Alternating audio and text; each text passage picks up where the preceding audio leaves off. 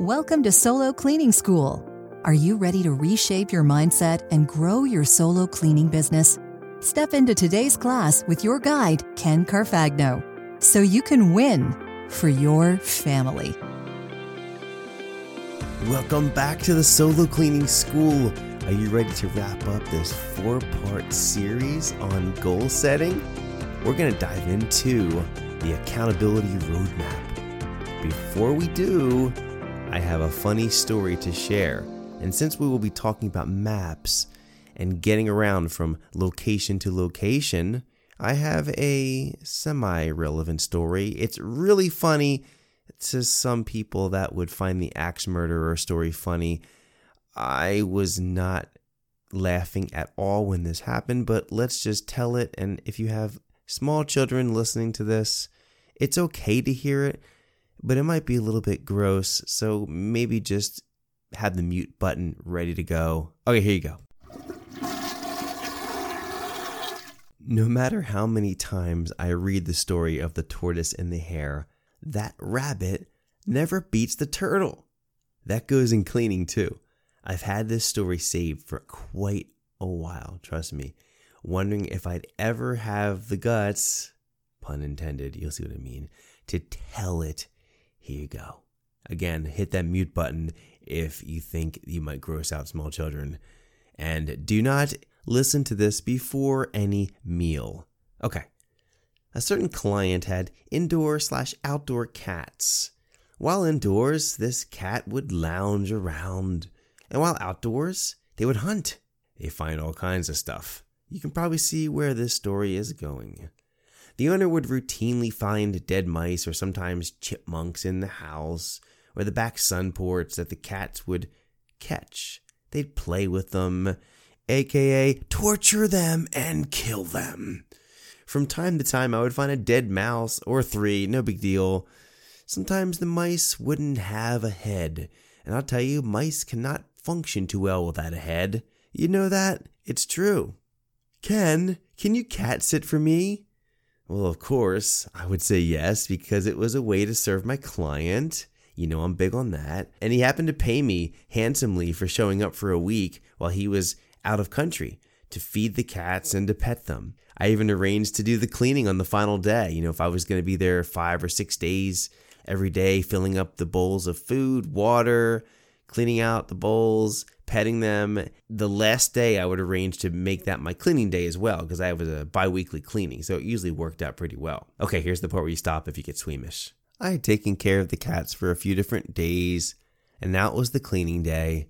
So I showed up, and something was different. There was an unpleasant odor that I sensed. A whining sound was coming from the bathroom. So I kind of stopped the cleaning of the food and followed the sound to the bathroom. The door was closed, which was unusual. The house checked out except for the sounds and the smell from the bathroom behind that closed door. Don't open it. Don't open it. I repeated to myself, please. But I knew that I had to. The house owner was in Puerto Rico, which was a little bit farther than he could get to help, being that this was upstate New York and I was in his house and he was in a different country. So I knew I had to. What if the cat was in trouble? It was whining. I think it was the cat. Somehow it had gotten into the bathroom and locked itself in. I don't know. Hey, remember Jinx the cat from Meet the Parents? That little bugger could turn turn doorknobs and flush toilets. Well, if Jinx the cat can do it, then I'm sure little Rudy the cat could do it too. I opened the door.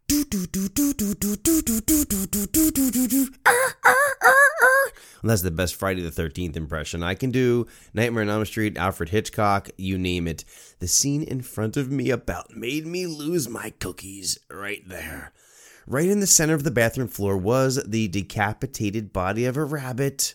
Blood marks on the marble tile, little flies buzzing around, stench. Among the bloodstains were tiny red paw prints on the tile and on the bathtub. That's when my ears started working again and not hearing the horror movie theme music. I heard the meow and the whine of the guilty party. Little Rudy laying in the basin of the tub, he was locked in to the bathroom and he was playing a little game of basketball or football or whatever cats do with rabbit heads. I don't know, but it was nasty. I promise. I wish I made this up. I wish that I didn't tell the story in total truth, that I am not embellishing it. I wish I was. I'm telling you, even this story will not do justice to the twisting and writhing my stomach was doing that day. Shout out to Harry Potter fans. You know, the port key and the way that your body would feel like you're getting sucked through a vacuum cleaner, the writhing and the and the sucking. Well, my body felt something like that if I were ever go through a port key, except I wanted to vomit also at the same time. It was a horrible, horrible situation for me. The cat looked at me saying, Hey, sucker, you better get cleaning. then he burst out of the bathroom now that I opened the door, leaving me with remains of Bugs Bunny after Elmer finally won. Well, maybe not Bugs Bunny, and maybe it was just the tortoise that had finally beaten the hare to death. I don't know. Here's what I did I called the owner immediately, frantic but he was out of country. What would you do? Because he didn't answer the phone. He was in Puerto Rico. So I put my gloves on, obviously, and a mask on, put the carcass in the trash bag, and took it to the cans outside. Then I got my strongest bleach and sprayed the heck out of that bathroom and let it soak for an hour. I stayed away, still fighting to keep my cookies. I returned after cleaning the rest of the house to clean the bathroom. This is the closest I've ever gotten to quitting my business. The good news is that the owner finally got word of what had happened and was so apologetic. He gave me a huge tip. I didn't ask for that, but it was cool that he did, and we laughed about it ever since. You just never know what you may find in someone else's home. Told you it was a good one. Okay, you can tune back in now for an accountability roadmap get you away from death and destruction. Let's get into health and getting your business from death to life. All right, I don't know what's possessed me to be so sick with my stories lately between I See Dead People and The Tortoise Always Wins. Death has been the common theme in my funny stories lately. I apologize if I've grossed you out or made you want to tune out of this podcast. Hopefully, they were funny enough or interesting enough that you're still with me because I want to spend the next 10 minutes on a fast track to give you an accountability roadmap. Let's wrap up this four part series on goal setting. Let's start with this. You know your why, you know why goals are important, you know what a SMART goal is now, which connects the tangible to the intangible why. But you need a pathway, you need a map. So, we're going to go through the different pieces of the accountability roadmap that I use. And I teach this too in the Smart Cleaning Tribe that I facilitate and run, where these are very strong, growing cleaning companies from all levels, from solo to seven figure, and they still need help with accountability. And so this is something that we do every month in there. We set SMART goals and we hold each other accountable. And here's the roadmap that we use. I want you to try and give yourself an internal picture. Imagine a vehicle on the road that's sitting on a map, literally sitting on a map with a destination and dotted lines. We're going to go through what each of the components of this map and vehicle are so you can visualize this. Start with this. Knowing your numbers tells you where you are now on that map. You've got to know your numbers. It's so important. You've got to get your profit and loss. If you use QuickBooks or FreshBooks or any other online accounting system, get it updated. Know your numbers. Your why determines where you want to go and it's the inspiration or the fuel to your vehicle. Remember, the R from the SMART goal sets the direction to reach your destination. Go back to that map. I live in Philadelphia area. What if you know your numbers and that puts you on a map with a big X that represents Philadelphia? And you're in your car and you want to go to Los Angeles. That's a really far drive and it's a big long dotted line, but you have to start somewhere and you need to figure out what that destination is. That's your why, that's the R, and it sets the direction of how you're going to get there.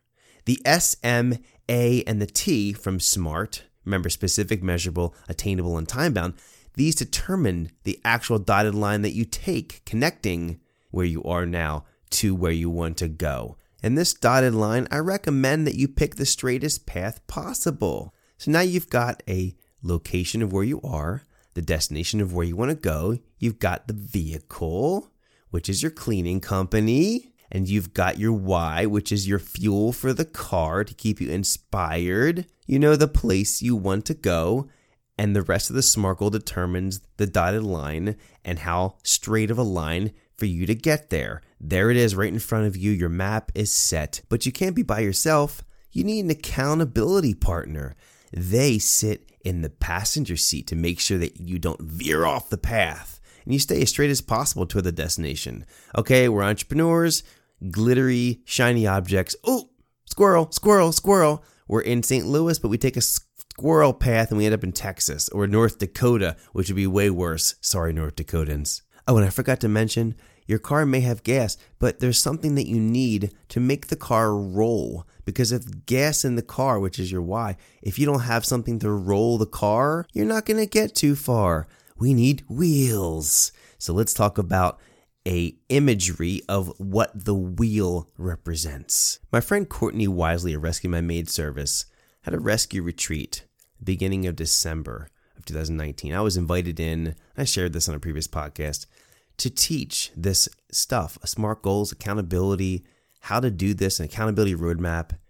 And from that, I learned so many things of what really connected with people about goals and accountability. And I've been putting that in this four part series. So I have also created a free masterclass, which I'll link in the show notes here, which goes through in depth what the wheel is. So I'll just give the high level summary. Think of it like this a wheel with three, four, five, six, seven spokes on it. Each spoke represents something that you want to improve upon or a part of your business.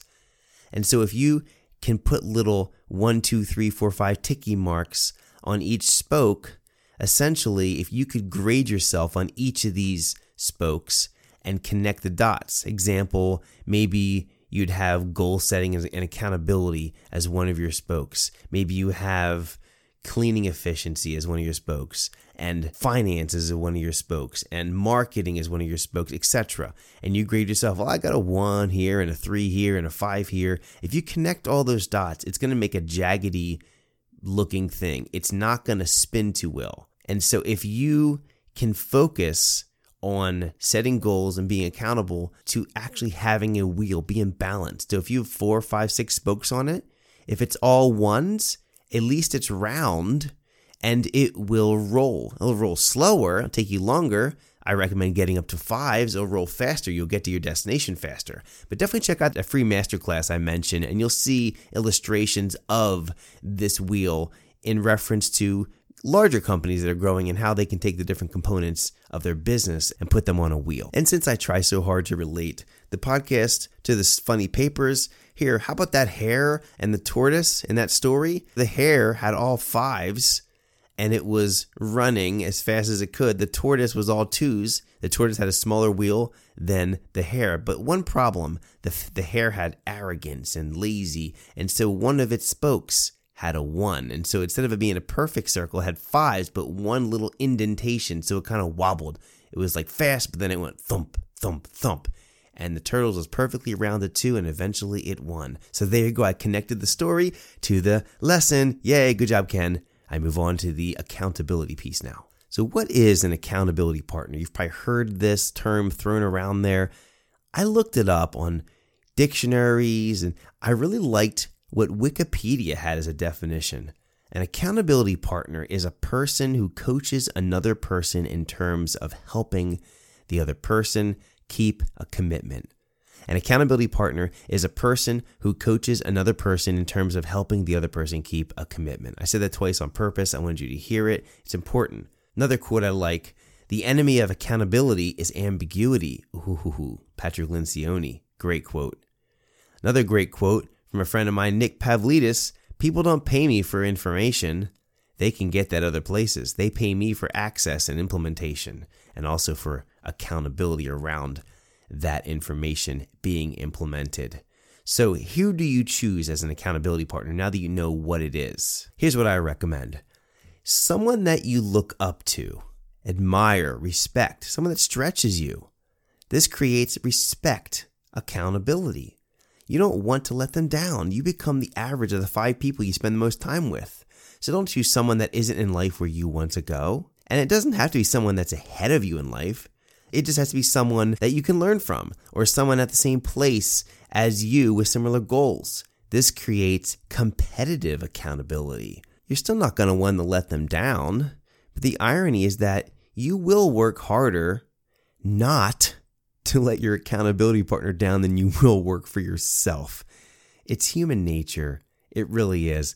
So imagine if you could combine the two and have respect accountability and competitive accountability. Oh, that's powerful. Now, let me share some accountability examples in my own life just so you can see how this plays out. And we'll end the episode and we'll end this four part series. In 2016, I was challenged with a personal goal. I was using the Freedom Journal by John Lee Dumas, and I'll throw that in the show notes as well. But I set my 100 day SMART goal to connect with influencers every single day for 100 days. I had no idea what this would produce, but I wanted to build my network and get out of my local area and start being a national name. And it was important to me. So I started doing these emails every day, and it got hard. 10 days in, 20 days in, I had to find people. It was difficult. And my buddy Vincent, who I've mentioned many times in this show, he said, I'm going to hold you accountable. I want you to send me an email every single night of who you sent the email to and why. I said, All right, let's do it. So at the end of every night, I would send an accountability email to Vincent. Hey, I got this done. I sent the email to this person. Here's what else I did in my business. And I'll tell you what, it was a respect accountability. I didn't want to let him down. And so I had a few nights where it was like late and I didn't do it. And I realized I had to send an email and I did not want to send the email that said no updates today. I did not want to let him down. So I got out of bed, found someone to email, and I emailed them. And I did this for 100 days. Ultimately, it's what ended up getting me acquainted with John Lee Dumas. He was one of my 100, and I was able to get on his show, Entrepreneur on Fire, just about eight months later. And just amazing how that worked out. I'm so thankful that John Lee Dumas invited me to be on his show. It was a great experience and it, it really is something that I was that, that came from those 100 days. So that's one example of accountability. Another one I've already shared in my introduction episode with Kwame Christian, who I met at Podcast Movement Orlando this year, where he challenged me, Hey, Ken, so when you start your podcast? I said, Well, I'm not sure. I'll try and get to it next year. He said, How about now? I said, All right, let's do it. And I told that story. And I was committed to sending him an email every Friday afternoon for, I think, about a month and a half until I hit the goal of launching this podcast. And I did the accountability emails every Friday. I didn't want to let Kwame down. I respected him. He challenged me. I didn't want to let him down. I didn't want to say no update this week. I wanted to share what I gotten done. I'll tell you what, accountability is very powerful.